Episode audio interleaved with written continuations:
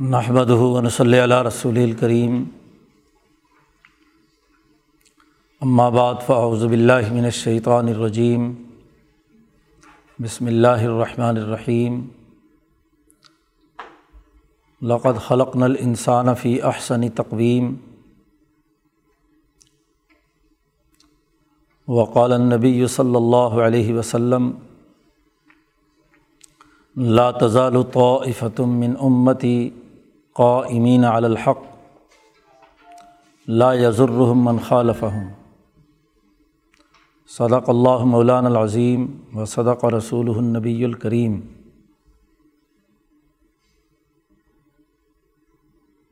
معزز دوستو، پہلے دو لیکچرز میں ہم نے علم تصوف کے تعارف، اس کی حقیقت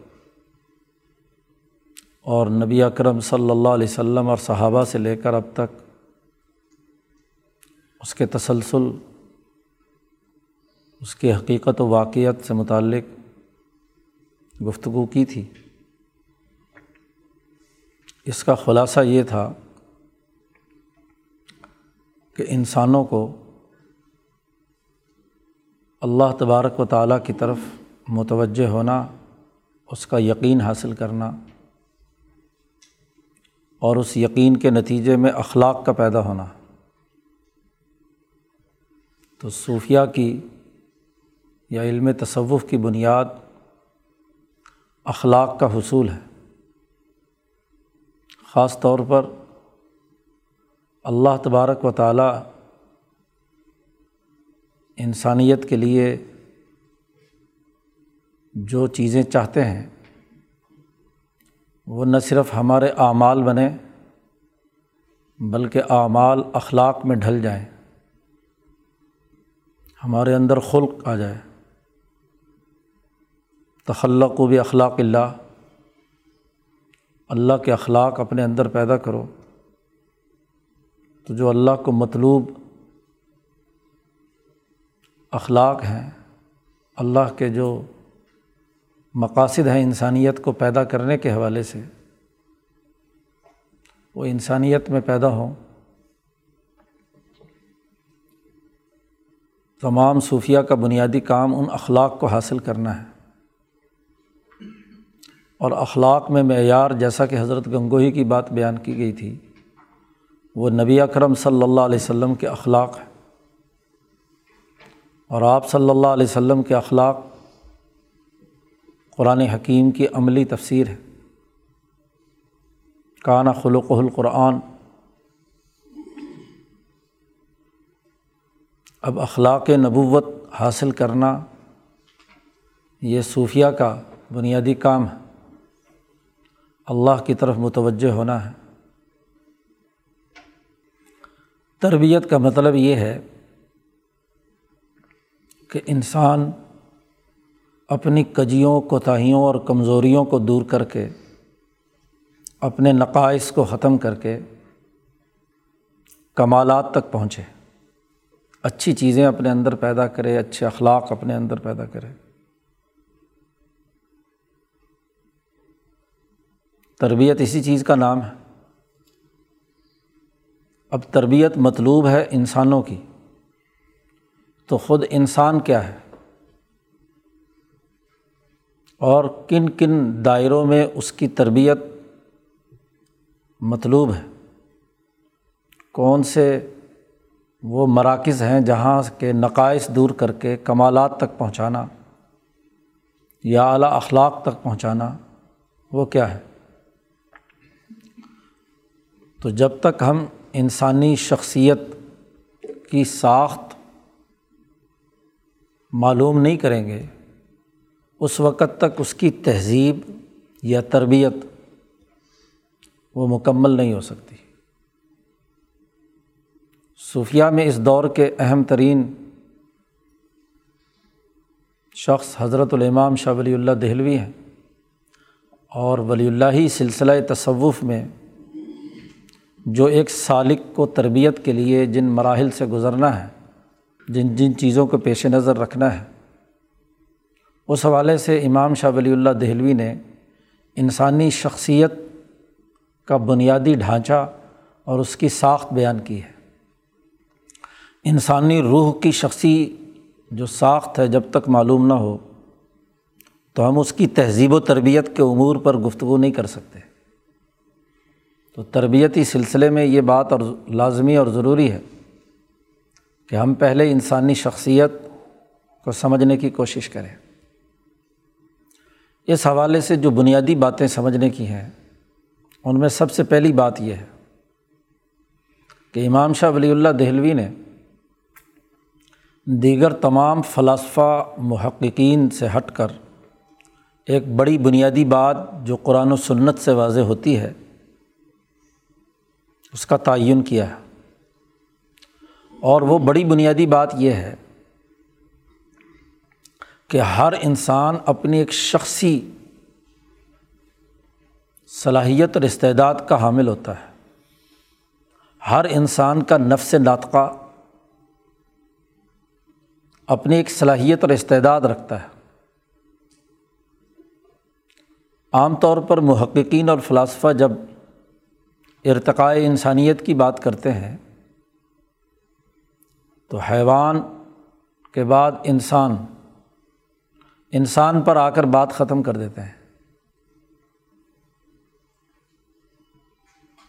صورت جسمیہ صورت نامیہ صورت حیوانیہ اور صورت انسانیہ، بس۔ اور صورت انسانیہ کے بارے میں یہ بات کہتے ہیں کہ اس کی خارج میں اپنی کوئی عملی شکل نہیں ہے۔ افراد انسانی کے مجموعے سے ہم نے معلوم کیا کہ انسان کی ایک صورت ہے۔ جو تمام انسانوں میں قدر مشترک چیزیں پائی جاتی ہیں، اس کی بنیاد پر ہم نے انسان کو ایک کلی قرار دے دیا۔ وہ افراد اور صورت شخصی پر یا نفس ناطقہ پر بحث نہیں کرتے۔ علم تصوف میں جو سب سے اہم ترین بنیادی بات ہے، وہ یہ کہ ہر فرد اپنا ایک خاص شخصی صورت رکھتا ہے۔ اس کی شخصی ساخت ہے۔ ہر انسان اپنا ایک وجود رکھتا ہے اور وہ ایک مستقل وجود ہے۔ اور اس مستقل وجود کے حوالے سے ہی اس کی تربیت اور تہذیب کا معاملہ درپیش ہے۔ ٹھیک ہے، انسانوں کے بہت سے وہ مشترکات ہیں جو انسانی نقطۂ نظر سے انسانوں میں برابر ہیں۔ دو ہاتھ، دو پاؤں، دو ہاں جی کان وغیرہ وغیرہ۔ اسی طرح حیوانیت میں بھی بہت سارے مشترکات ہیں کہ جو سانس جانور لیتا ہے وہ انسان بھی لیتا ہے۔ اسی طرح اوپر تک چلے جائیے، جس میں نامی ہو، جس میں مطلق ہو۔ لیکن صورت انسانیہ کے اشتراک کے باوجود ہر انسان اپنی ایک شخصی صلاحیت اور استعداد کا حامل ہے۔ اور اس کی وہ شخصی صلاحیت اور استعداد جسے ہر انسان کا نفس ناطقہ کہا جاتا ہے، صوفیہ کی اصطلاح میں، تو وہ نفس ناطقہ یونیک ہے۔ اور اس کے اس منفرد ہونے کے بہت سارے مظاہر اس کے ظاہری جسم سے بھی عیاں ہوتے ہیں کہ مثلاً فنگر پرنٹ ہر انسان کے مختلف ہے اس کی آنکھوں کی ساخت مثلاً دوسرے انسانوں سے مختلف ہے۔ اس لیے ہر انسان کی شناخت کے لیے انہیں چیزوں کا استعمال کیا جاتا ہے۔ اس کا مطلب یہ کہ ہر شخص اپنی ایک شخصی صلاحیت اور استعداد رکھتا ہے۔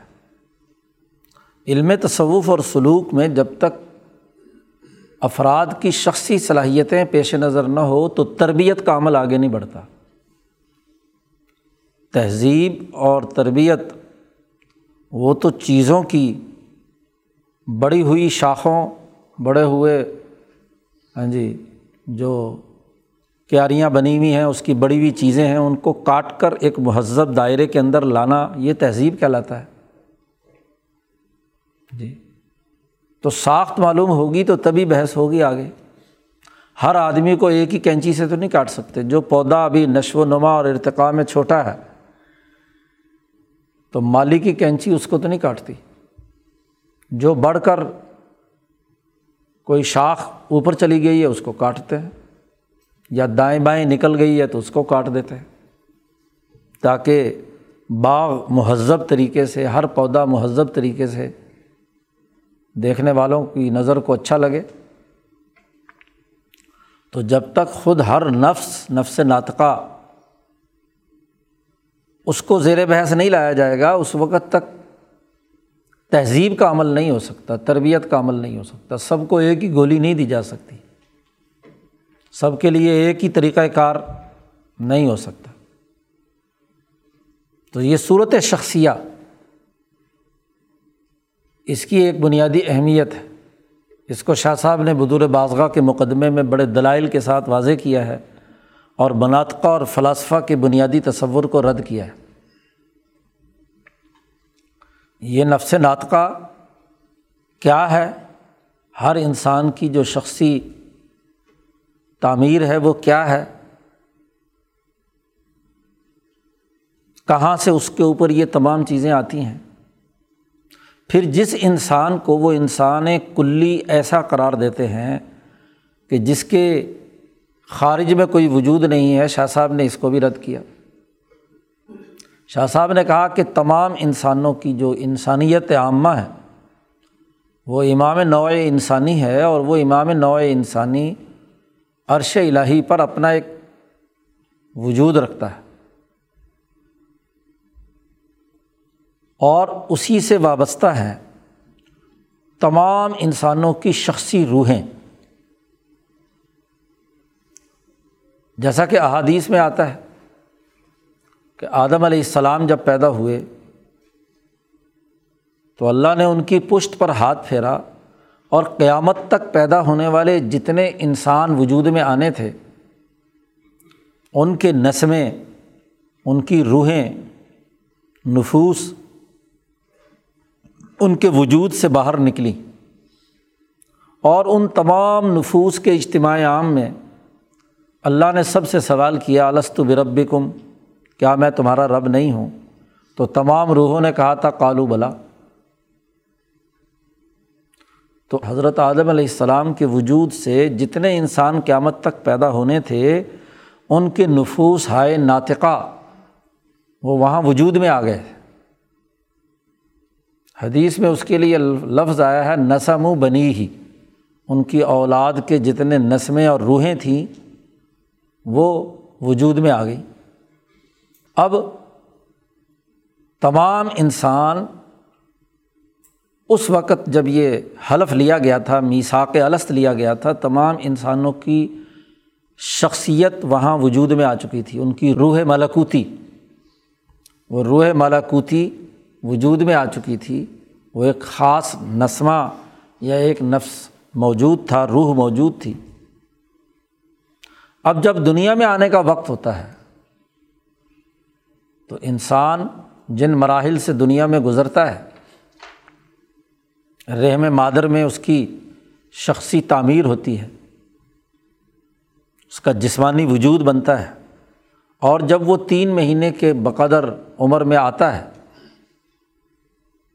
تو پھر وہ روح جو ہے، روح حقیقی یا روح مالاکوتی وہ اس انسان کے اندر فرشتہ لا کر ماں کے پیٹ میں ڈالتا ہے۔ تو گویا کہ ایک روح ملاکوتی ہے اور ایک جسم کی ساخت کے بعد اس کے غذائی نظام سے پیدا ہونے والا نسمہ ہے یا روح حیوانی ہے۔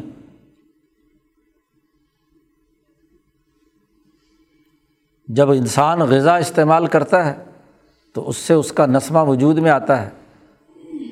نسمہ کیا ہے؟ اس کے بننے کا عمل کیسے ہے؟ تو شاہ صاحب نے اس کی وضاحت بھی کی ہے۔ اور روح حقیقی کیا ہے؟ اس کی بھی وضاحت کی ہے۔ اور جب ان دونوں کا ملاپ ہوتا ہے تو اس سے نفس ناطقہ کی اصطلاح کہ بولنے والی روح، کہ یہ روح حیوانی جب تک روح حقیقی نہیں ہوتی حیوانیت کے محض درجے کی چیز ہوتی ہے تو اس میں نتق نہیں ہوتا، بولنا نہیں ہے، جانور وغیرہ۔ لیکن جب انسانی سطح پر آتا ہے تو وہاں اس کے اندر ایک بولنے کی صلاحیت اور استعداد پیدا ہوتی ہے اور وہ روح حقیقی کے اس کے ساتھ ملنے کے نتیجے میں ہوتی ہے۔ نسمہ اور روح حیوانی، اس کو شاہ صاحب نے واضح کیا ہے کہ یہ غذا سے بنتا ہے۔ انسان غذا کھاتا ہے، توانائی پیدا ہوتی ہے، میدے میں جاتی ہے۔ شاہ صاحب نے اس کا پورا پروسیس لکھا ہے۔ میدے میں غذا کے اجزاء الگ الگ ہوتے ہیں۔ اس کا خلاصہ اور جوہر جگر میں جاتا ہے۔ وہاں اس کا ایک اور نزج پکنے کا عمل ہوتا ہے۔ پھر اس سے خون وجود میں آتا ہے، وہ خون دل میں آتا ہے۔ اور جب دل میں صاف شفاف خون دل صاف کرتا ہے، تو پھر انسانی جسم میں تین بڑے بنیادی مراکز میں سے دل کے بعد دو مراکز، جگر اور دماغ۔ انسانی جگر اور انسانی دماغ۔ تو وہ صاف ستھرا خون قلب سپلائی کرتا ہے، جگر کو ایک حصہ۔ اور اس جگر کے، اس غذا کے نتیجے میں اس کے اندر وہ تمام قوتیں پیدا ہوتی ہیں جو جگر سے وابستہ ہے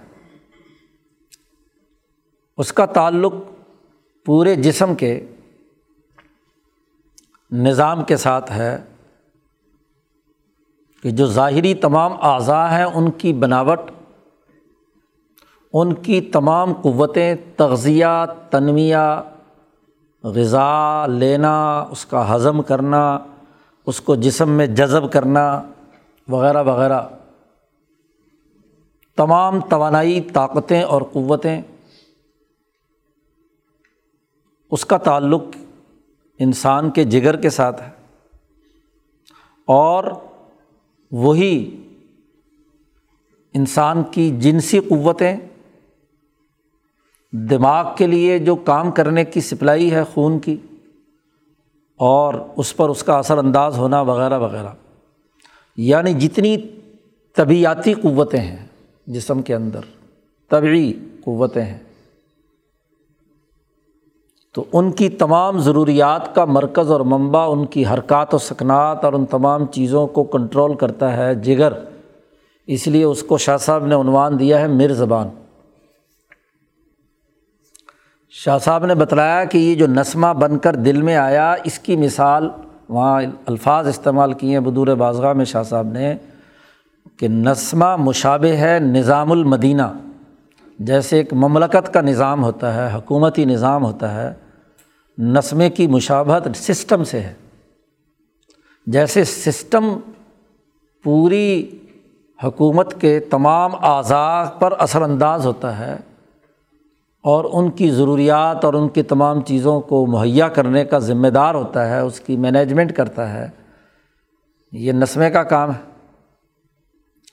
اور پھر اس نسمے کا ایک حصہ جگر میں چلا جاتا ہے اور وہ تمام قوائے طبعیہ جتنی بھی ہیں، اعضاء کی ساخت، ان کی گرفت ہاں جی ان کا چلنا، ان کا باقی جتنی طبی صلاحیتیں ہیں، ان تمام کو کنٹرول کرنے کا جو مرکز ہے وہ جگر ہے۔ اور پھر اس نسمے کا ایک حصہ دماغ کی طرف جاتا ہے۔ اور جو دماغ سے متعلق جو امور ہیں، ان میں دس بنیادی حواس ہیں۔ ہوا سے خمسہ ظاہرہ اور ہوا سے خمسہ باطنہ۔ ہوا سے خمسہ ظاہرہ تو وہ ہیں کہ جس میں دیکھنا،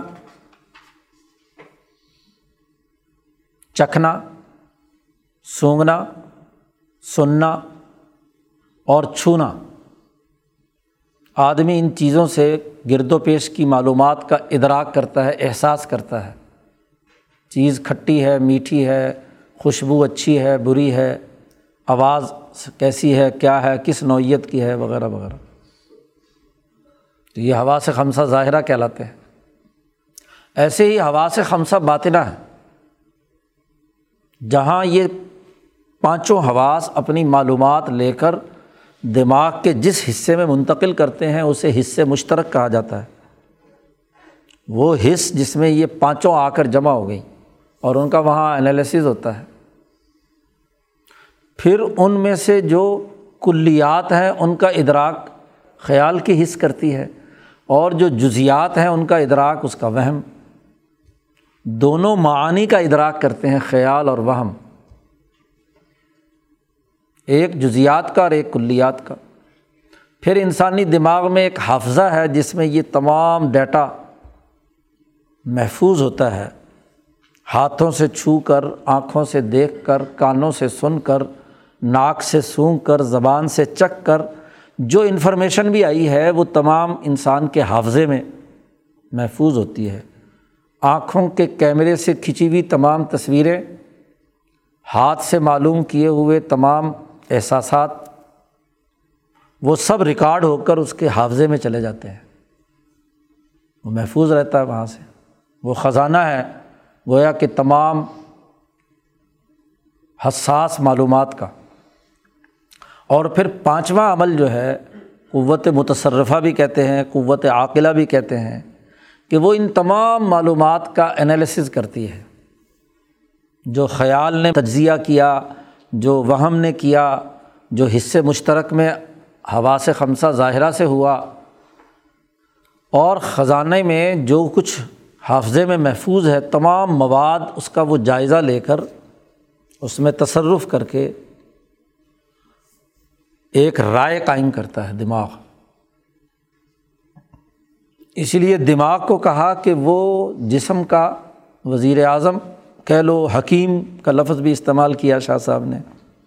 تھنک ٹینک کہہ لو جو قوت متصرفہ کے ذریعے سے تمام احساسات کا ادراک کر کے۔ بھوک لگی تو بھوک کا احساس، پیاس لگی تو پیاس کا احساس۔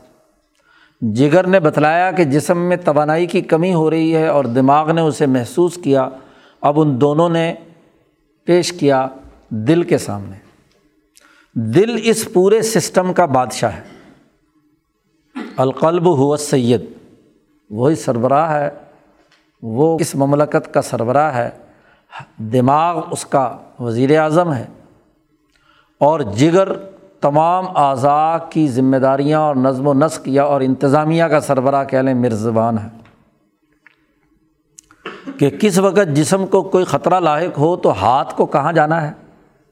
پاؤں پر انگارا پڑ گیا تو ہاتھ فوراً وہاں پہنچتا ہے اور اس کو بچانے کی کوشش کرتا ہے۔ تو جگر کی قوتیں پوری کی پوری حرکت میں آ جاتی ہیں، احساسات حرکت میں آ جاتے ہیں۔ کہیں خون کی سپلائی بڑھانے کی ضرورت ہے، کہیں سے خون خارج ہو رہا ہے، تو جگر اپنا کام شروع کر دیتا ہے، وغیرہ وغیرہ۔ تو دونوں قوتوں کے درمیان میں قلب ہے اور دل بادشاہ ہے۔ ہر نفس ناطقہ کے اندر بنیادی حیثیت دل کی ہے۔ اب دل جو ہے، اس میں نسمہ حیوانی کا یا غذائی جو اجزاء ہیں، ان کا اصل جوہر دل میں رہتا ہے۔ ایک حصہ جگر میں چلا گیا، ایک حصہ دماغ کی طرف چلا گیا۔ اس سے احساسات اور ادراکات بہتر ہو گئے۔ اور اسی طریقے سے دوسرے سے جگر کی تمام صلاحیتیں، کارکردگیاں ہاں جی وہ بہتر سے بہتر ہو گئیں۔ طاقت اور توانائی، تغذیہ اور تنمیہ اچھا ہو گیا۔ جنسی طاقت اور قوت مضبوط ہو گئی، وغیرہ وغیرہ۔ مرکزی حصہ دل میں ہوتا ہے۔ یہ تو نسم حیوانی ہے۔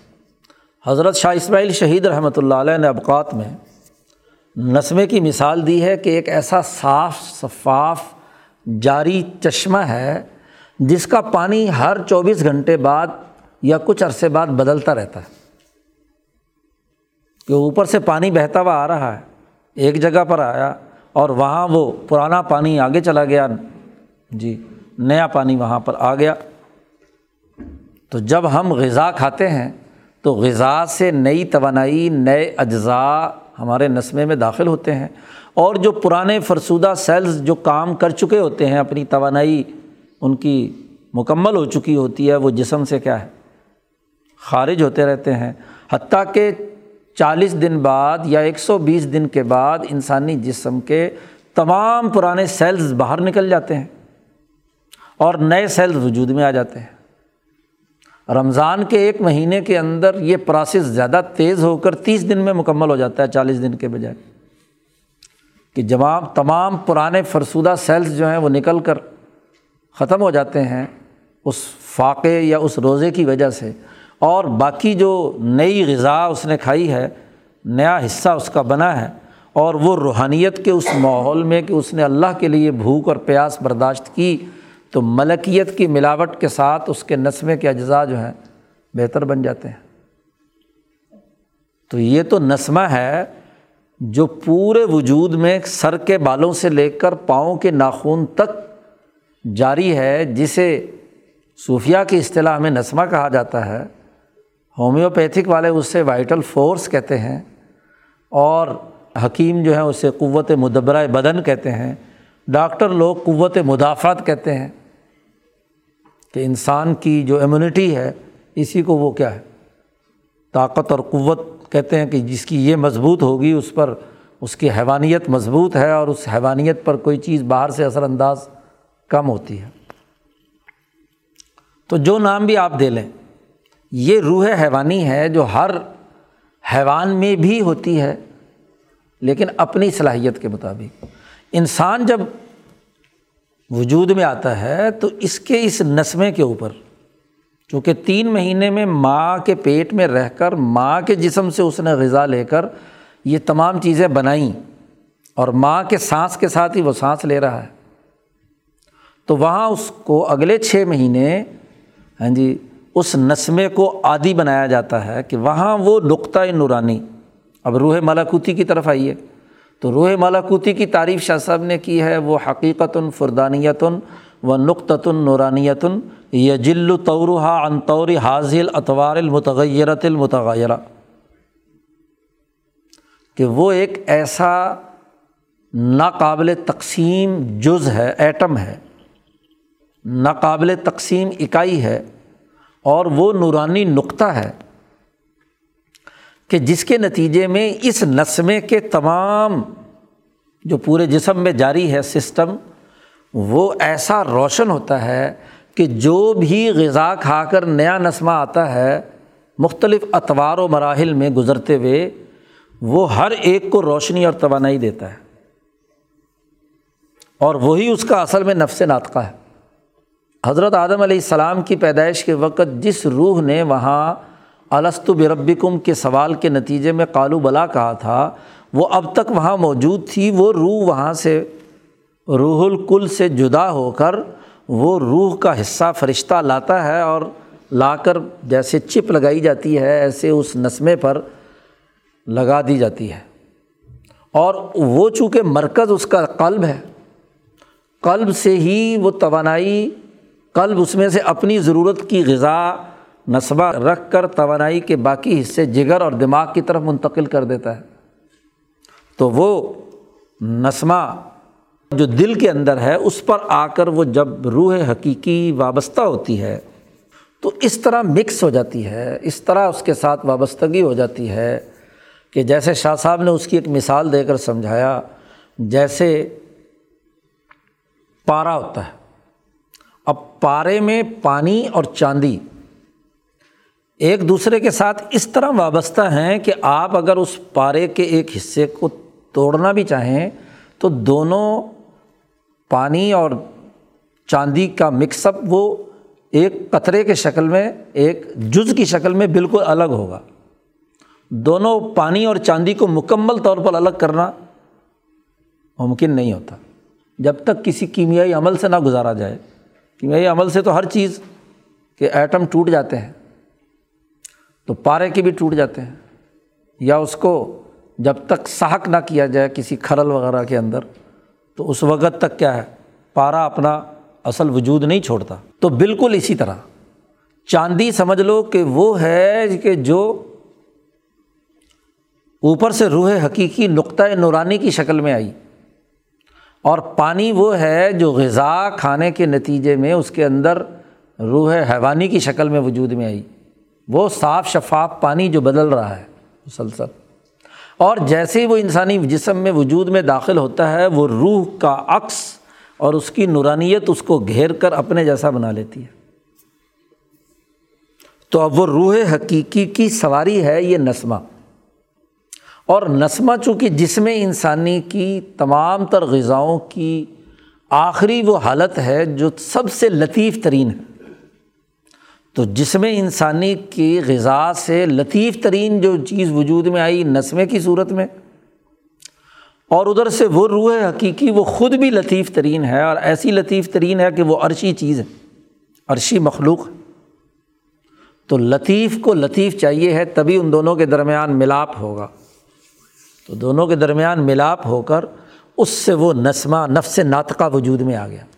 نفس ناطقہ صوفیہ کی اصطلاح میں روح حیوانی اور روح ملاکوتی کا جو مقام اتصال ہے، دونوں کا مکس ہو کر ایک دوسرے کے ساتھ مل جانا، یہ نفس ناطقہ کہلاتا ہے۔ اب اس کے دو حصے رہتے ہیں۔ ظاہر ہے کہ اس کے اندر حیوانی اثرات کا جوہر نسمے کی صورت میں موجود ہے، نسمہ حیوانی کی صورت میں، اور دوسری طرف ملکوتی روح کا جوہر اور نقطہ یا ایک ناقابل تقسیم اکائی ایٹم وہ بھی موجود ہے۔ تو انسان میں ملکی قوت بھی پیدا ہو گئی اور بہیمی قوت بھی پیدا ہو گئی۔ بہیمی قوت جب غالب آتی ہے تو ملکی قوت ایک وقت کے لیے چھپ جاتی ہے۔ اور جب ملکی قوت غالب آتی ہے بسا اوقات وہ اپنا ایکشن میں ہو تو بہیمی قوت اس کے اندر کیا ہے؟ چھپ جاتی ہے۔ بہرحال ان دونوں کے درمیان، دونوں کے ملاوٹ سے، دونوں کے باہمی ملنے سے ہاں جی نفس ناطقہ وجود میں آیا ہے۔ اب جیسے ہی یہ نفس ناطقہ دنیا میں آتا ہے، تو یہ جب اپنی طبی استعداد پوری کر لیتا بلوغ کے بعد، بلوغ تک، بڑے ہونے تک، وہ تو اس کی نشو و ارتقاء کا زمانہ ہے۔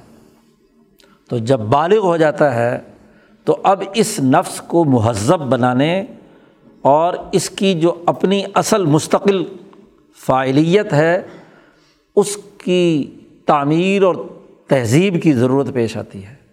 اس لیے بالغ ہونے کے بعد اس کو کسی کام کا پابند اور مکلف بنایا جاتا ہے کہ یہ کام کرنے ہیں اور یہ کام نہیں کرنے۔ اس وقت تک تو ابھی اس کی نشو و ارتقاء ہے۔ روح حقیقی آنے کے بعد چھ مہینے تک تو رحم مادر میں جبکہ ابھی جسم کے باقی اعضا بھی بننے ہیں۔ ساخت وغیرہ وجود میں آنی ہے، ایک مکمل بچہ بننا ہے، تو وہ مکمل ہوتا ہے، پھر ماں کے پیٹ سے باہر آ کر ہاں جی دو سال دودھ پینے، پھر ہلکی غذا کھانے، پھر کھیل کود اور ہاں جی اس کے ذریعے سے اس کی جسمانی اور روحانی ساخت بلوک کے درجے تک جا کر، جب وہ بالغ ہو جاتا ہے، اب وہ ایک مستقل شخصیت ہے۔ جی اس سے پہلے ماں کے پیٹ میں تھا تو ماں کا حصہ تھا۔ ماں کے پیٹ سے بھی باہر نکلا تو ماں باپ کے وجود کا حصہ ہے۔ ابھی ان کی زیر تربیت ہے کہ جس کو ابھی انہوں نے آہستہ آہستہ کر کے بڑا کرنا ہے اور اس کو سکھانا ہے کہ انسان کیسے کھاتے ہیں، کیسے پیتے ہیں، کیسے رہتے ہیں وغیرہ وغیرہ جو جو امور ہے، وہ ماں باپ سے، ماحول سے وہ سیکھتا ہے۔ اور جب بالغ ہو گیا تو اب وہ ایک مستقل، یونیک شخص ہو گیا۔ جو ماں سے بھی جدا ہے، باپ سے بھی جدا ہے۔ اب وہاں سے اس کی اپنی ذمہ داری شروع ہوتی ہے کہ وہ اپنے اعمال کا خود ذمہ دار ہے۔ جی۔ ہر آدمی جو ہے، جو عمل کرے گا، اس کا ذمہ دار وہ خود ہوگا اور وہ جب حساب کتاب کا وقت آئے گا تو نہ ماں کام آئے گی، نہ باپ کام آئے گا، نہ کوئی اور ہاں جی رشتہ دار کام آئے گا، نہ کوئی عزیز و اقارب ہوگا۔ اب یہ ایک مستقل شخصیت بن گیا۔ اور جب مستقل شخصیت بن گیا تو اب یہاں سے اس کی تہذیب کا عمل آگے بڑھنا ہے۔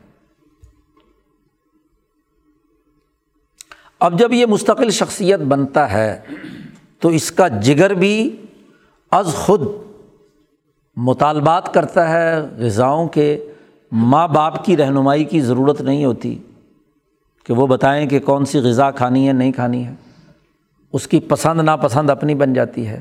اس کے اپنے احساسات و ادراکات بھی جو ہوا سے خمسہ ظاہرہ اور باطنہ کی صورت میں تھے، وہ بھی اپنا پورے فنکشنل ہو جاتے ہیں، پورا اپنا کام کرنا، کارکردگی ان کی شروع ہو جاتی ہے۔ اور قلب بھی اپنے فیصلے اور ارادے کار کرنے لگتا ہے۔ اب اس کا مطلب یہ ہوا کہ اس انسان کی جو مرکزی جو شخصیت ہے، اس کا سب سے بڑا مرکز اس کی شخصی سلطنت کا سربراہ دل ہے۔ اس کی جو شخصی سلطنت ہے، نظام المدینہ کے مشابے اس کا جو سسٹم ہے، اس سسٹم کا سربراہ تمام اچھے برے کا ذمہ دار وہ قلب ہے، کیونکہ وہ سید ہے، وہ بادشاہ ہے۔ شاہ صاحب نے دوسری جگہ پر اس کے لیے لفظ استعمال کیا کہ جب اس کی شخصیت مکمل ہوگی تو وہ امام ہے۔ اور وہ اب مستقل ہے، وہ اپنے تخت پر بیٹھا ہے۔ وہ اپنی سلطنت کا خود بادشاہ ہے۔ اب وہ ماں باپ یا کسی دوسرے کا پابند نہیں رہا۔ اب وہ اپنے فیصلے خود کرے گا۔ اچھا جب ہم ذمہ دار دل کو قرار دیں گے، تو تصوف میں سب سے بڑی بحث یا دین اور شریعت میں سب سے پہلی بحث دل سے کی جاتی ہے۔ کیونکہ ذمہ دار وہ ہے، شخصیت کا ذمہ دار اس کا قلب ہے۔ تو قلب پر بحث اور گفتگو ہوتی ہے۔ شاہ صاحب فرماتے ہیں، قلب کے علاوہ جگر سے یا دماغ سے بحث ضمنی اور ذیلی ہوتی ہے، کیونکہ وہ دل کے تابع ہیں۔ کسی کے جگر میں کمی ہے، خرابی ہے۔ اس کے نتیجے میں اس کی اعضاء اور قوائے تغذیہ اور تنمیہ میں افراد و تفریح پیدا ہو گیا۔ تو اس نے دل کو متاثر کیا ہے۔ کیوں؟ مثلاً جگر اس کے اندر شدت کی اور طاقت کی غذائیں کھانے کے بعد مثلاً شہوات کا غلبہ ہو گیا۔ بالفرض جنسی طاقت کا۔ اب وہ دل کو بار بار پش کر رہا ہے کہ یہ اس کو پورا ہونا چاہیے، دماغ کو متاثر کر رہا ہے۔ اس کے احساسات اور ادراکات پر اثر انداز ہو رہا ہے۔ تو احساسات بھی اس کے مطابق کام کرتے ہیں۔ تو اب دل جو ہے وہ مغلوب ہو رہا ہے اس کی طاقت اور قوت سے۔ یا کسی میں کسی چیز کی حص بڑھ گئی۔ ذکی الحص ہو گیا۔ آنکھیں زیادہ دیکھ کر چھوٹی سی چیز کو بہت بڑا بنا کر پیش کر رہی ہیں۔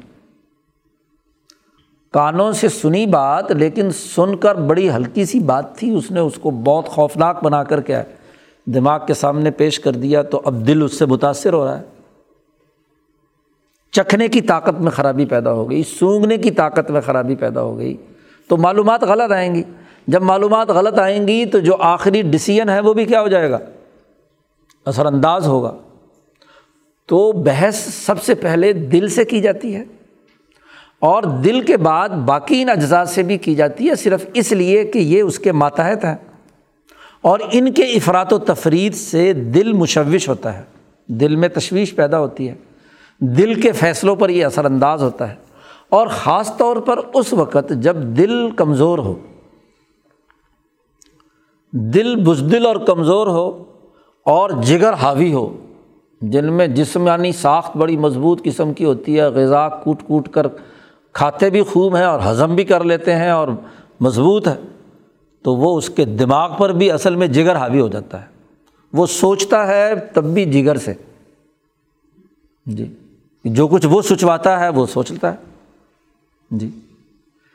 کسی میں کیا ہے، دماغ کی صلاحیتیں بہت ہوتی ہیں۔ وہ انہونی چیزوں کو بھی اپنے احساسات کے ذریعے سے پیدا کر لیتا ہے اور دل اگر کمزور ہو تو اس کو ڈرا کر رکھتا ہے یا اپنے خود ساختہ مضومات کے تابع کر کے رکھتا ہے۔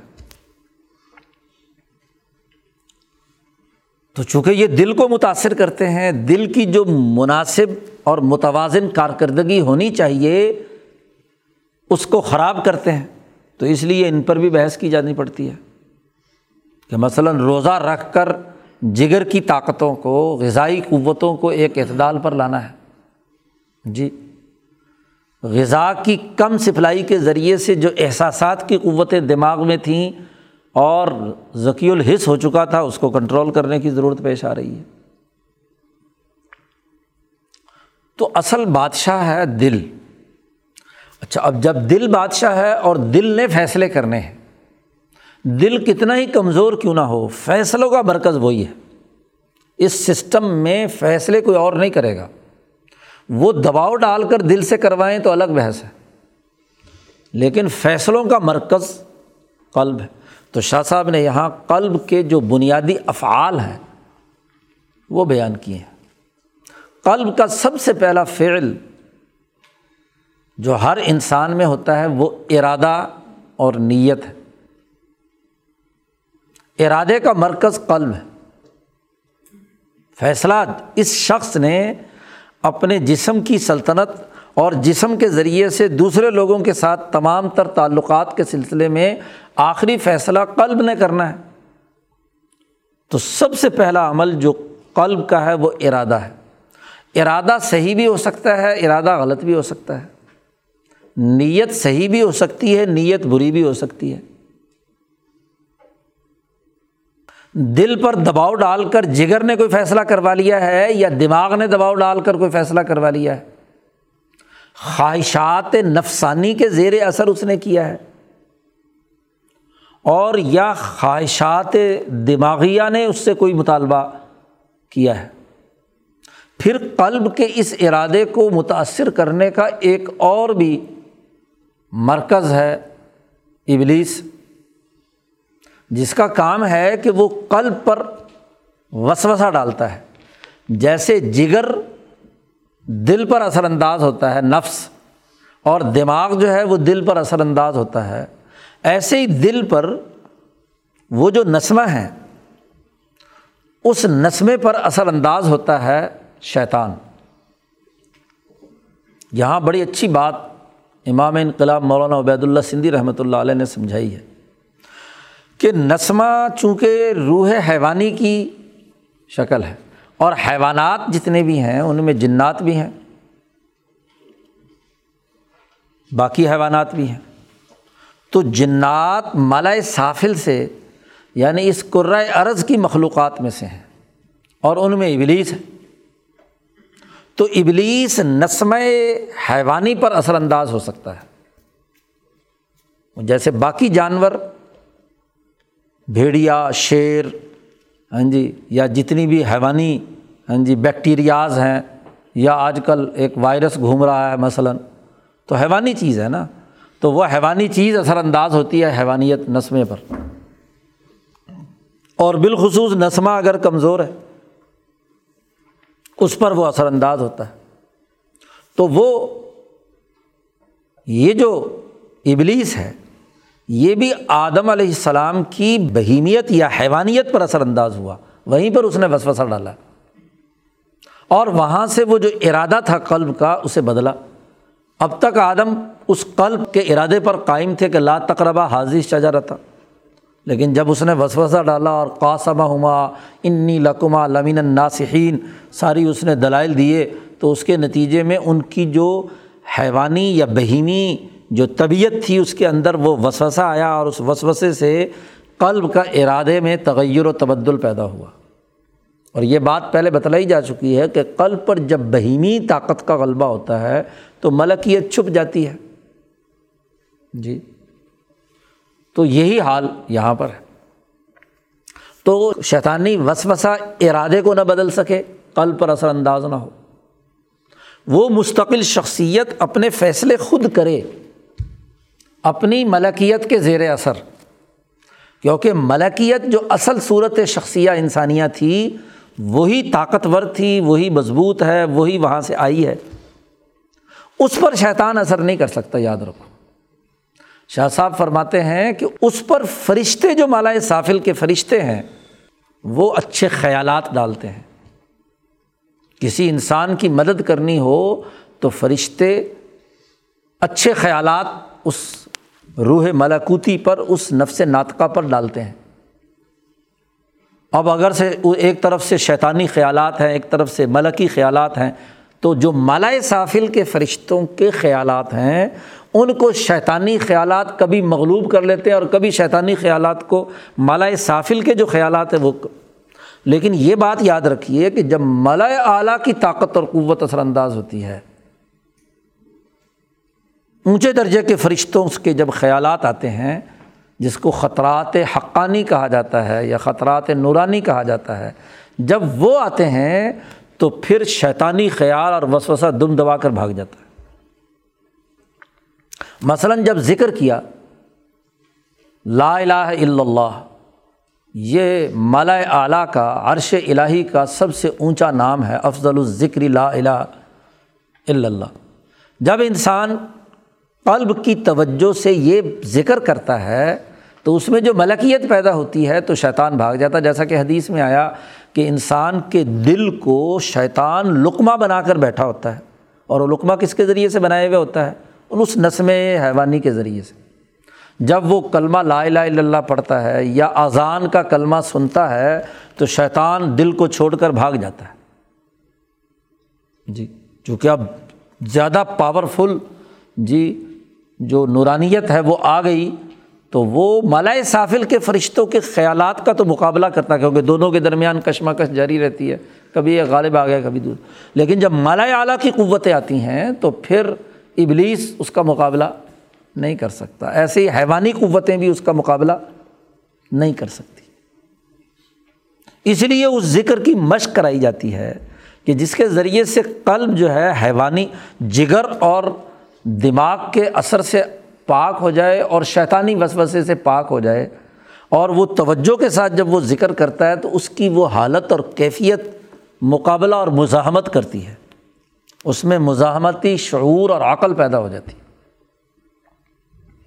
تو قلب کا سب سے پہلا جو کام ہے وہ ارادہ ہے۔ ارادوں کا مرکز وہ ہے۔ اب تمام تر، تربیت کا مقصد یہ ہوتا ہے کہ اس کے ذریعے سے اس شخص کی جو فیصلہ کرنے کی صلاحیت ہے، ارادے کی صلاحیت ہے، وہ آزاد ہو، اس میں حریت ہو، وہ اپنی اصل روح حقیقی کی بنیاد پر فیصلے کرے، نہ یہ کہ وہ جگر کے مشورے اور دباؤ سے، نفسانی خواہشات سے یا دماغ کی بڑی ہوئی حص اور غلط تجزیے کی بنیاد پر جو جگر سے متاثر ہو کر کوئی فیصلہ کر رہا ہے، یا اس کو مکر و فریب اور دھوکہ لگا ہے، یا شیطانی وسوسے سے۔ تو تہذیب کا مقصد قلب کے ارادوں کو آزاد بنانا ہے۔ کہ وہ اپنی اصل انسانیت کی بنیاد پر اپنے ارادوں کے مطابق فیصلے کرے، نہ کہ ان سے متاثر ہو کر اس کے فیصلے اور ارادے ہوں۔ یہی مطلب ہے تصحیح نیت کا۔ نیت کو درست کرنا یعنی ارادوں اور عزائم کو درست کرنا، وہ آزاد ہو کر اپنی شخصی ضروریات اور تقاضے اور جو انسانیت کے تقاضے ہیں، اس کے مطابق فیصلہ کرے، نہ کہ ان سے متاثر ہو کر وہ فیصلے کرے۔ شاہ صاحب نے کہا، اس کے بعد قلب کا ایک سب سے بڑا کام اور سب سے بڑا فعل اور سب سے بڑا حکم ارادے کے بعد عقل۔ عقل جو ہے یہ فعل القلب ہے۔ فعل الدماغ نہیں ہے، یاد رکھو۔ یہی غلط فہمی ہے۔ عام طور پر سمجھی جاتی ہے کہ عقل کا مرکز دماغ ہے۔ عقل کا مرکز دماغ نہیں ہے۔ پہلے تو عقل کی تعریف کی ہے شاہ صاحب نے کہ عقل کیا ہے۔ شاہ صاحب کہتے ہیں عقل جو ہے وہ یہ ہے کہ چونکہ اس شخصی سلطنت کے تخت حکومت پر دل بیٹھا ہے۔ ایک طرف وہ وزیر اعظم یا تھنک ٹینک ہے جو آرا دے رہا ہے، تجزیات پیش کر رہا ہے۔ تو اب یہ قلب اس حکیم صاحب سے، اس دماغ سے سوالات کرتا ہے۔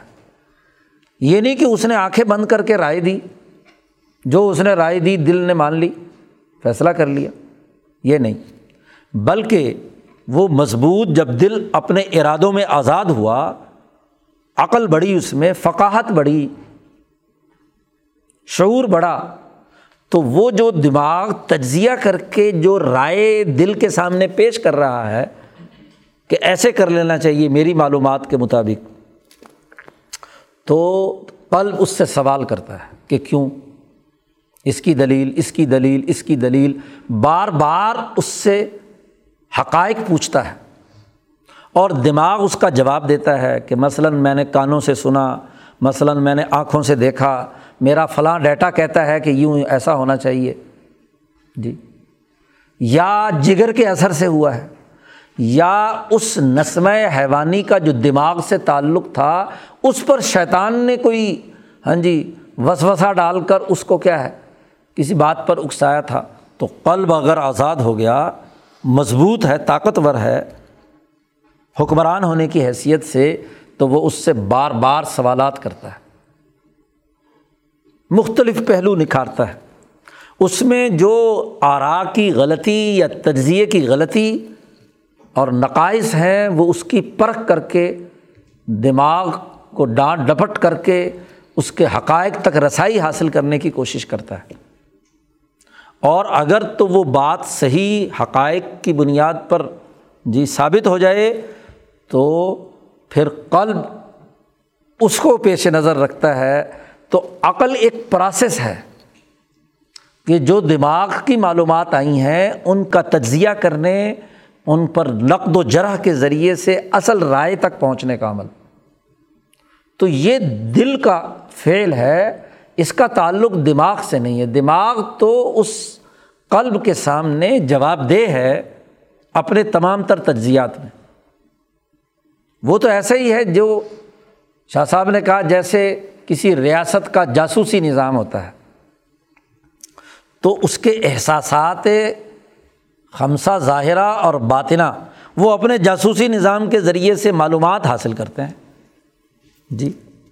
لیکن اس کی پوری رپورٹ پر بحث مباحثہ کرنا اور کسی صحیح اور حتمی نتیجے تک پہنچنا یہ عقل ہے۔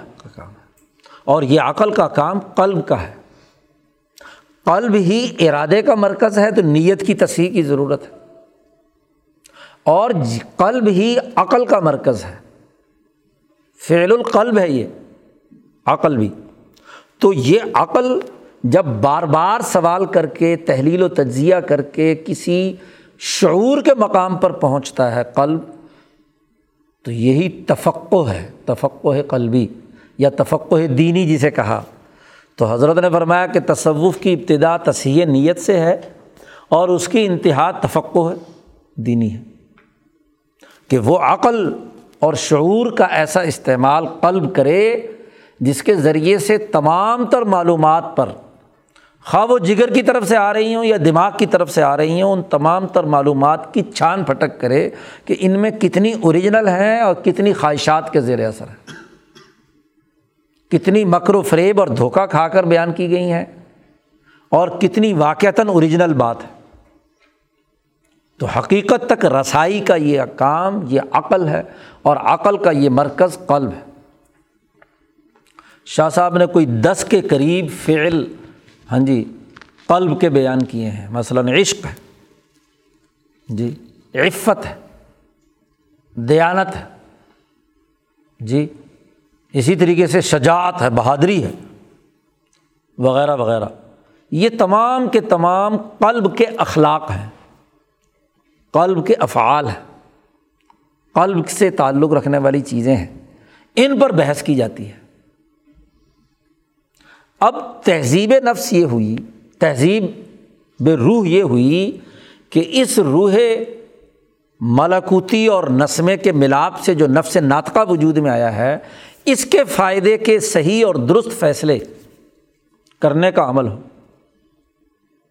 اب چونکہ ارادے کو، نیتوں کو بدلنے اور عقل و شعور کو مسخ کرنے میں نفس کی خواہشات کا بھی غلبہ ہو سکتا ہے۔ تو نفس کی خواہشات کو کنٹرول کرنا ہے اب جگر کا کام بنیادی طور پر تو درست ہے۔ مثلاً بھوک کا احساس پیدا کرنا، پانی مانگنا ہاں جی تغذیہ اور تنمیہ کا کام کرنا، اگر یہ اعتدال سے ہو، ایک انسان کو جتنی دن بھر میں چوبیس گھنٹے میں غذائی ضروریات ہیں ہاں جی کہ کتنے کیلوریز اس نے لینے ہیں، تو وہ اتنا لے تو ٹھیک ہے۔ ایک چپاتی یا دو چپاتی سے اس کے وجود کی تمام غذائی ضروریات پوری ہوتی ہیں تو ٹھیک ہے۔ اس سے کم کھائے گا تو تب بھی جسم کے تمام اعضاء سست پڑیں گے۔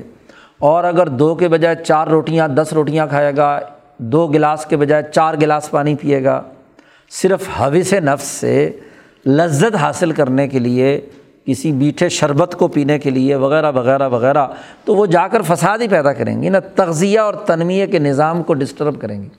فالتو غذا کھائے گا بد ہضمی ہوگی، موشن لگیں گے، پیٹ خراب ہوگا ہاں جی جسم میں سوزش ہوگی، وغیرہ وغیرہ۔ اور وہ جب خرابی ہوگی تو دل کو بھی متاثر کرے گی، اس میں بھی ہاں جی تنگی پیدا ہوگی، دماغ کے احساسات اور ادراکات پر بھی اثر انداز ہوگا۔ تو اگر جگر افراد و تفریح کا شکار ہو، مثلاً بھوک لگی ہوئی ہو اور اسے احساس بھوک لگنے کا نہ ہو، جیسا بیماری کی حالت میں ہوتا ہے، تو تب بھی جگر کے علاج کی ضرورت ہے۔ ایک غریب آدمی غربت ہے اور غربت کا احساس ہی نہیں ہے اس میں۔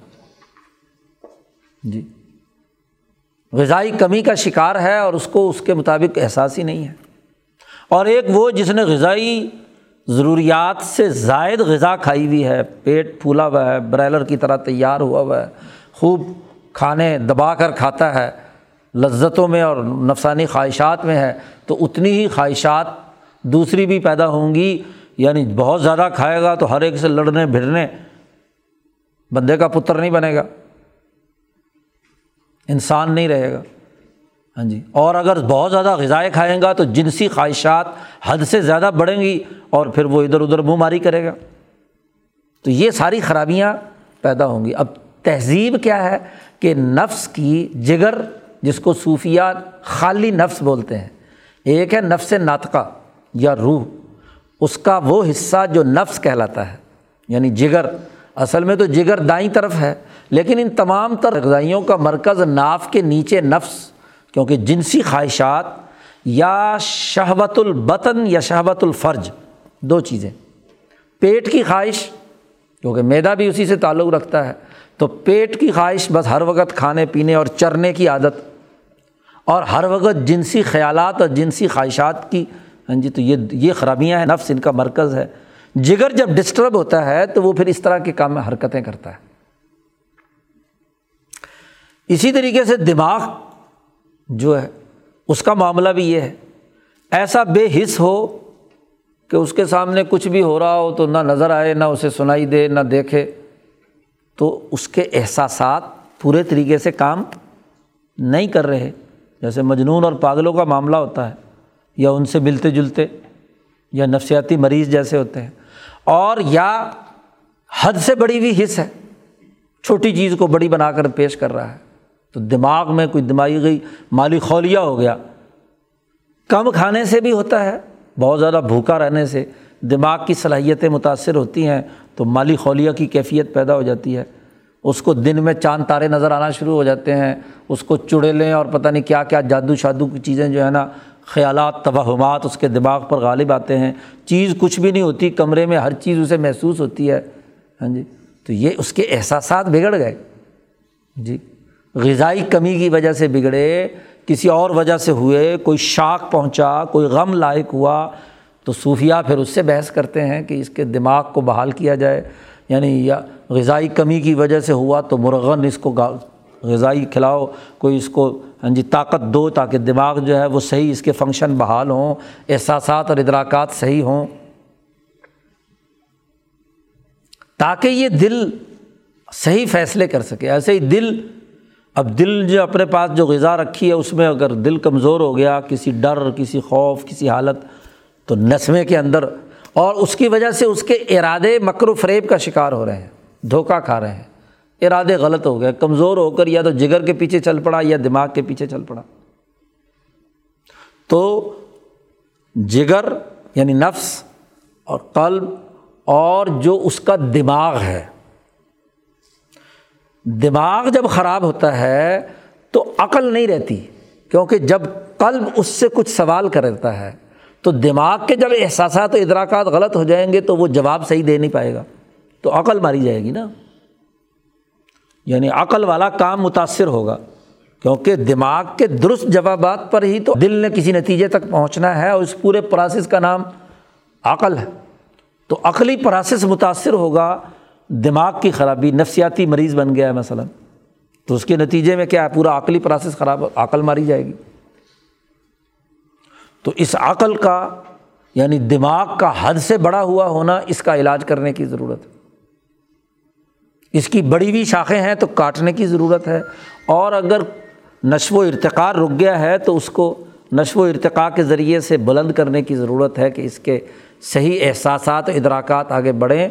عقلی سوالات کے جوابات دے یہ دل کے اور ایک نتیجے تک پہنچنے کی۔ تو اس کو سوالات سکھائے جاتے ہیں، اس کا ان کو احساس اور ادراک کروایا جاتا ہے کہ یہ یہ چیزیں بھی تم محسوس کرو اور اس کی بنیاد پر قلب کے جو سوالات ہیں ان کا جوابات دو۔ شعور بلند کیا جاتا ہے اس کے دماغ میں۔ پست خیالات نکالے جاتے ہیں۔ تو جگر کی بھی افراد و تفریح کو دور کر کے اعتدال کی حالت میں اپنی اوریجنل حالت پر لانا کہ اتنی غذا لے، اتنے تغذیہ اور تنمیہ ہو جو ایک انسان کے لیے ضرورت ہے، بس۔ جی۔ مناسب، متوازن انداز میں، معیشت متوسطہ کے درجے میں۔ اور دماغ بھی اعتدال پر آ جائے، نہ مکر و فریب کا شکار ہو اور نہ بالکل ہی سویا ہوا ہو۔ جی۔ اس کا نفس جو ہے، وہ صرف سو رہا ہے۔ ہاں جی نائم النفس ہے۔ وسنان بتبا ہے۔ تو وہ بھی کیا ہے؟ کسی نتیجے تک نہیں پہنچ پاتا۔ تو قلب کے بھی ارادے کی حالت اور عقل کی حالت کو درست کرنا اور اس کے جو باقی اخلاق ہیں۔ عشق ہے مثلاً، تو عشق کہاں کیا اس نے؟ عشق بھی صحیح جگہ اور غلط جگہ ہو سکتا ہے۔ ایک عشق اللہ اور اس کے رسول سے ہے۔ محبت الہیہ ہے۔ اور ایک عشق جو ہے وہ کسی ہاں جی حیوان سے ہے، کسی کو کتوں سے ہے، کسی کو کسی جانور سے ہے، کسی کو کسی عورت سے ہے، کسی کو کسی ہاں جی کسی اور سے ہے، وغیرہ وغیرہ۔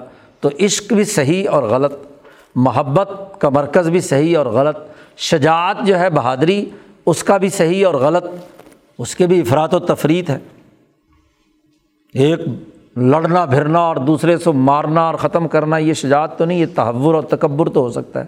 مطلب ہے کہ فرق اور امتیاز پیدا کرنے، بہادری تو ایک اعتدال کے ساتھ ہے کہ اپنی توانائیوں اور طاقت کو انسانی جو دائرے کے اندر رہ کر انسانوں کے کام آنے کے نقطۂ نظر سے جہاں بہادری اور دلیری کی ضرورت ہے، وہاں بہادری کا مظاہرہ کرے۔ ہر ایک کو کونی مار کر چلنا، ہر ایک کو مار دھاڑ کر کے چلنا، اس کا نام تو بہادری نہیں ہے۔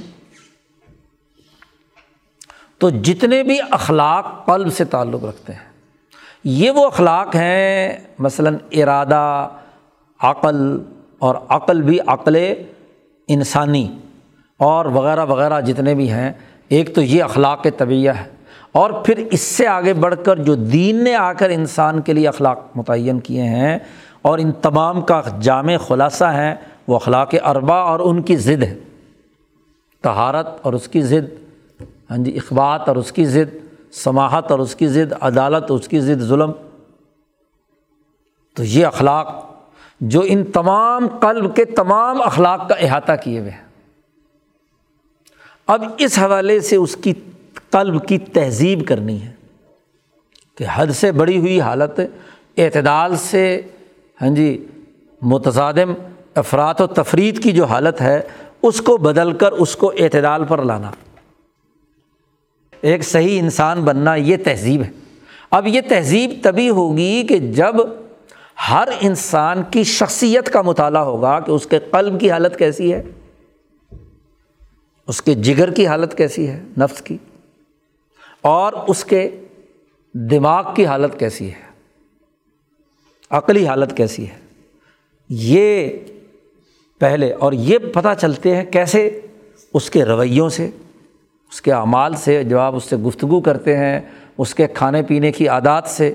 حضرت فرماتے تھے کہ دسترخوان پہ انسانوں کا پتہ چلتا ہے۔ تو دسترخوان پر کھانے پینے کا اس کا انداز اور اسلوب کیسا ہے؟ جی اس کی گفتگو سے بولنے سے پتہ چلتا ہے کہ اس کے دماغ کی احساسات اور ادراکات کی نوعیت کیسی ہے۔ جی خیالات اس کے کیسے ہیں؟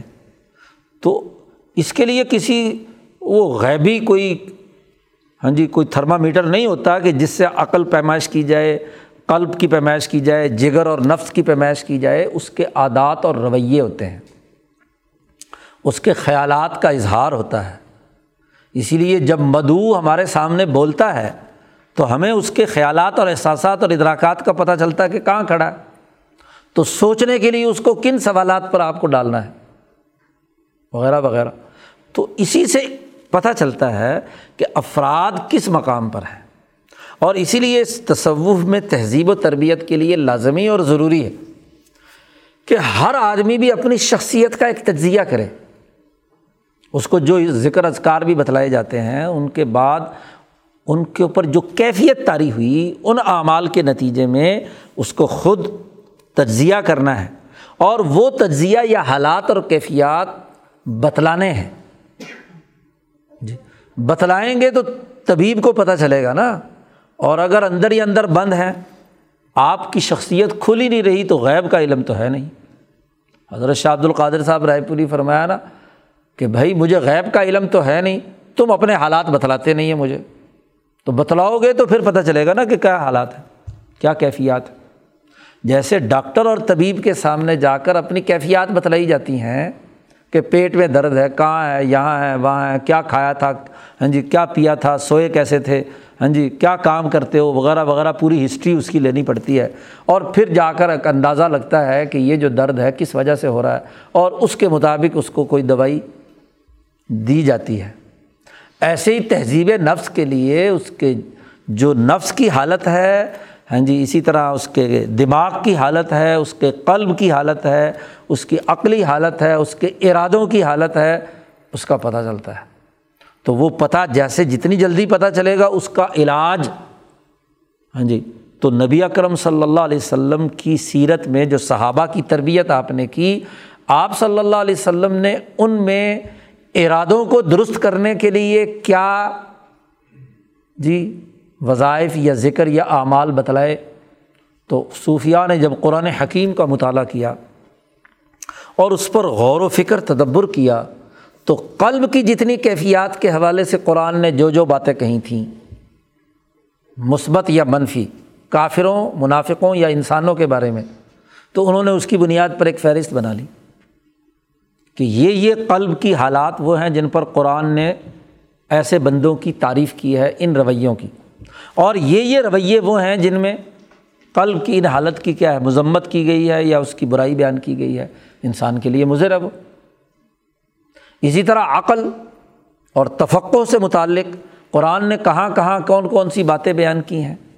تو صوفیہ نے اپنا یہ علم تصوف قرآن کے گہرے مطالعے سے نبی اکرم صلی اللہ علیہ وسلم کے منحج سے کہ آپ نے کس صحابی کو کس حالت میں کس وقت کون سی بات کرنے کا حکم دیا تو اس کا لنک کیا تھا؟ ہاں جی ان کے اس وقت اس کی کیفیت میں یا عمل میں کیا کمزوری تھی یا کیا اچھائی تھی کہ جس پر حضور نے ایک تبصرہ کیا یا رائے ظاہر کی؟ تو احادیث کے بطن پر غور و فکر کیا۔ قرآن کے بطن پر نبی اکرم صلی اللہ علیہ وسلم نے فرمایا کہ ہر آیت کا ایک ظاہر ہے اور ایک باطن ہے، لکل آیاتن ظاہر و بطن۔ تو ظاہر پر تو فقہ نے غور کیا کہ ان جملوں کی ساخت سے قانون کی نوعیت کیا ہوگی کہ فرض ہے، واجب ہے، مصنون ہے ہاں جی حرام ہے مکرو ہے، وغیرہ وغیرہ وغیرہ۔ اور انہیں آیات اور احادیث کے بطن پر غور کیا ہے صوفیہ نے علم تصوف اور اس علم تصوف کے بانی حضرت عمر فاروق رضی اللہ تعالیٰ عنہ نے۔ انسانوں کو سمجھا، ان کی جگر کی کیفیت کو، ان کے نفس کی کیفیت کو، ان کے عقل کی کیفیت کو، ان کے قلب کی کیفیت کو اور اس کے مطابق جو ہدایات عمر فاروق نے دیں یا خود ان کی شخصیت کے رویوں کی صورت میں ظاہر ہوئیں تو اس پر صوفیہ نے غور کیا اور اس کے سب سے پہلے غور و فکر کرنے والے احادیث اور آیات پر اس نقطۂ نظر سے عمر فاروق رضی اللہ تعالیٰ اب اس کی اساس پر تہذیب نفس ہوگا۔ تہذیب ہوگی کہ یہ خرابی پیدا ہو جائے تو حضور نے یہ علاج بتلایا ہے۔ یہ خلق پیدا کر لو۔ جی۔ یہ خرابی پیدا ہو جائے تو یہ کر لو۔ تو یہ علاج معالجات یہ صوفیہ کے اپنی طرف سے خود ساختہ گھڑے ہوئے نہیں ہیں۔ ان کی بنیاد قرآن و سنت سے ہے۔ ہاں جیسے جیسے وقت گزرتا ہے اور نئی بیماریاں آتی ہیں، نئے مسائل پیدا ہوتے ہیں، تو جیسے فقہا مجتہدین نئے پیدا ہونے والے مسائل میں قرآن و سنت سے اجتہاد کر کے نئے چیزیں ہاں جی وضع کرتے ہیں، مسائل معلوم کرتے ہیں، اخذ و استمباد کا کام کرتے ہیں۔ ایسے ہی پیش آمدہ حالات کے مطابق صوفیہ ہاں جی جو لوگوں کے علاج معالجے کے لیے اپنے اجتہادات سے، کیونکہ وہ طبیب ہیں، جیسے طبیب صرف طبی کلیات تک محدود نہیں رہتا، اس کے سامنے ایک نیا کیس آتا ہے، تو وہ اس کے احوال، غور و فکر اور تجزیہ کرنے میں ایک وقت لگا دیتا ہے، اور وقت لگا کر پھر اس کا ایک طریقہ تجویز کرتا ہے کہ اس دور کے انسانوں کے لیے یہ طریقہ اختیار مجدین یہی کام کرتے ہیں کہ اس دور کی نبز اس حالت کی ہے۔ اب یہ قوم غلامی کی حالت میں ہے تو کون کون سے نفسیاتی مرض پیدا ہوئے ہیں؟ ایک زمانے میں غلبے کی حالت میں تھی تو کون کون سے امراض تھے؟ تو اس زمانے کے صوفیہ نے اس طرح علاج کیا اور یہ غلامی کا زمانہ شروع ہوا تو ولی اللہ مشائق جو طبیب روحانی ہیں، انہوں نے اس دور میں غلامی مرض بن گئی جس کے نتیجے میں قلب آزاد نہیں رہا۔ تو اس غلامی کو دور کرنے کے لیے، آزادی اور حریت پیدا کرنے کے لیے، قلب کو آزاد بنانے کے لیے ہاں جی دلیر بہادر بنانے کے لیے انہوں نے اس کے مطابق خیالات اور ان کے عقل و شعور اور ان کی جو نفسانی طاقت اور قوت ہے، اس کا صحیح استعمال کرنے کا طریقہ بتلایا۔ تو اب بدلتے زمانے اور بدلتے حالات اور بدلتے مریضوں اور بدلتے مرض کے مطابق، محققین صوفیہ اس کا علاج اور معالجہ بھی اس کے مطابق کرتے ہیں۔ مقصود تو وصول اللہ ہے۔ اللہ تک پہنچنا ہے۔ مقصود تو یقین تک لے جانا ہے۔ اور یقین تک لے جانے کے لیے طریقۂ کار مختلف ہوا۔ تو مشائق نقش بند نے ایک طریقہ اختیار کیا۔ اس زمانے میں جو مسائل پیدا ہوئے یا ایک طرح کے مزاج میں مشائق قادریہ نے ایک دوسرا طریقۂ علاج تجویز کیا۔ جی۔ مشائق چشتیہ نے ایک مزاج کو سامنے رکھ کر اس مزاج میں جگر، نفس اور قلب کی کیا حالت ہوتی ہے، اس کو علاج کیسے کیا جا سکتا ہے؟ جی۔ اسی طرح مشائق سور وردیہ نے اس کے مطابق اس کا علاج تجویز کیا۔ یہ ایسے ہی ہے کہ تمام تر کی تعلیم کا مقصد مثلاً انجینئر اور ڈاکٹر بنانا ہے، لیکن ایک آکسفورڈ اسکول سسٹم ہے، ایک جناب کیمبرج اسکول سسٹم ہے، طریقہ ہے نا مختلف پڑھانے کا۔ آخری نتیجہ کیا ہے؟ کہ وہ ڈاکٹر اور انجینئر یا سائنسدان جس شعبے میں بھی جانا چاہتا ہے وہ ادھر جائے۔ اسی طریقے سے علوم میں جی ایک نے عالم بننا ہے۔ اب علوم کے اشتہادی طریقۂ کار مختلف ہو سکتے ہیں مزاجوں کے اعتبار سے۔ یہاں بھی دلوں کی تربیت کے لیے جو طریقہ ہے، طریقت، تو وہ مزاجوں کی مناسبت سے جگر کے علاج کے لیے ایک نے ایک طریقہ اختیار کیا، دوسرے نے۔ چونکہ مختلف مزاج کا دوسرا انسان آ گئے۔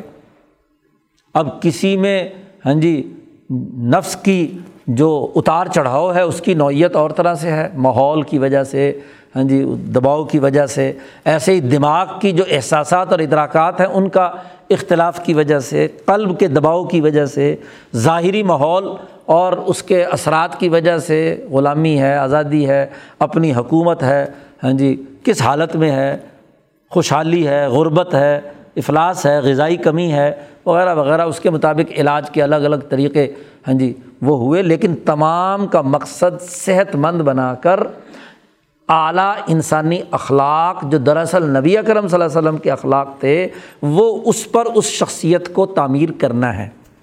اور پھر ضروری بھی نہیں کہ تمام کے تمام انسان اور تمام کی تمام شخصیتیں اعلیٰ پیمانے پر ہاں جی نبی اکرم صلی اللہ علیہ وسلم کے تمام اخلاق کی حامل بن سکیں؟ نہیں۔ جیسی ساخت ہوگی، جیسی جبلت ہوگی، جیسی بہیمیت اور ملبکیت کا ملاپ ہوگا تجازب کا یا تصالوں کا یا اور نوعیت کا، تو اس کے مطابق اس کے اندر وہ صلاحیت اور استعداد پیدا کی جا سکتی ہے، کیونکہ کوئی تہذیب کسی چیز کو اثر نو پیدا نہیں کر سکتی۔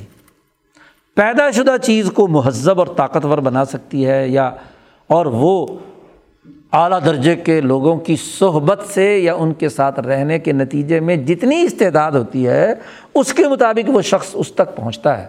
استعداد سے زائد کوئی آدمی ہاں جی کوئی دنیا کا فرد، حتیٰ کہ امبیا علیہم السلام بھی کسی کی استعداد سے زائد نئی چیز پیدا نہیں کر سکتے۔ اسی کو اللہ نے کہا ہے کہ آپ ان کا لاتح دی من احباب تھا اولا کن اللہ یادی معیشہ تو بات یہی ہے کہ وہ استعداد کے مطابق، اور اس میں شخص کا مطالعہ ضروری ہے، شخصیت کا مطالعہ ضروری ہے کہ وہ شخصیت کتنے پانی میں ہے، کس حالت کی ہے، تاکہ اس کے مطابق اس کا علاج معالجہ کیا جائے، اس کی شعور کی کیفیت کو بڑھایا جائے، اس کے قلب کو مضبوط بنایا جائے، اس کے نفس کے کنٹرول کرنے کی جو ممکنہ دستیاب صورت ہو سکتی ہے، اس کے مطابق کیا جائے۔ بنیادی اسٹرکچر جو ہے، وہ کوئی ڈاکٹر نہیں بدل سکتا۔ ایک آدمی بیچارہ بچپن سے ہی کمزور ہے، بیمار ہے، ایسی مرض کا دو چار ہے، اور وہ جتنے مرضی طاقت کے انجیکشن لگائے، دوائی دے، تو وہ اس بندے کی، اس ساخت کو تو ڈاکٹر نہیں بدل سکتا۔ یہی حال یہاں بھی ہے۔ تو انسانی شخصیت جو ہے، اس کی ساخت معلوم ہونا، نفس، قلب اور عقل، اور پھر اس کی تہذیب اور اعتدال پیدا کرنے کے پورے عمل کا نام ہاں جی تربیت ہے۔ تو شخصیت کی ساخت معلوم ہو اور اس کے تربیت کا دائرۂ کار ان تینوں کے حوالے سے اور بالخصوص قلب کے حوالے سے وہ پیش نظر ہو، تو تب یہ ہاں جی تہذیب نفس کا عمل آگے بڑھ سکتا ہے، تصوف کا عمل اپنا اثر اور نتیجہ پیدا کرتا ہے۔ اللہ تعالیٰ ہمیں ان بزرگوں کی باتوں کو سمجھنے کی توفیق عطا فرمائے۔ وہ آخر داوان الحمد للہ رب العالمین۔ دعا کرو۔ اللہ وسلم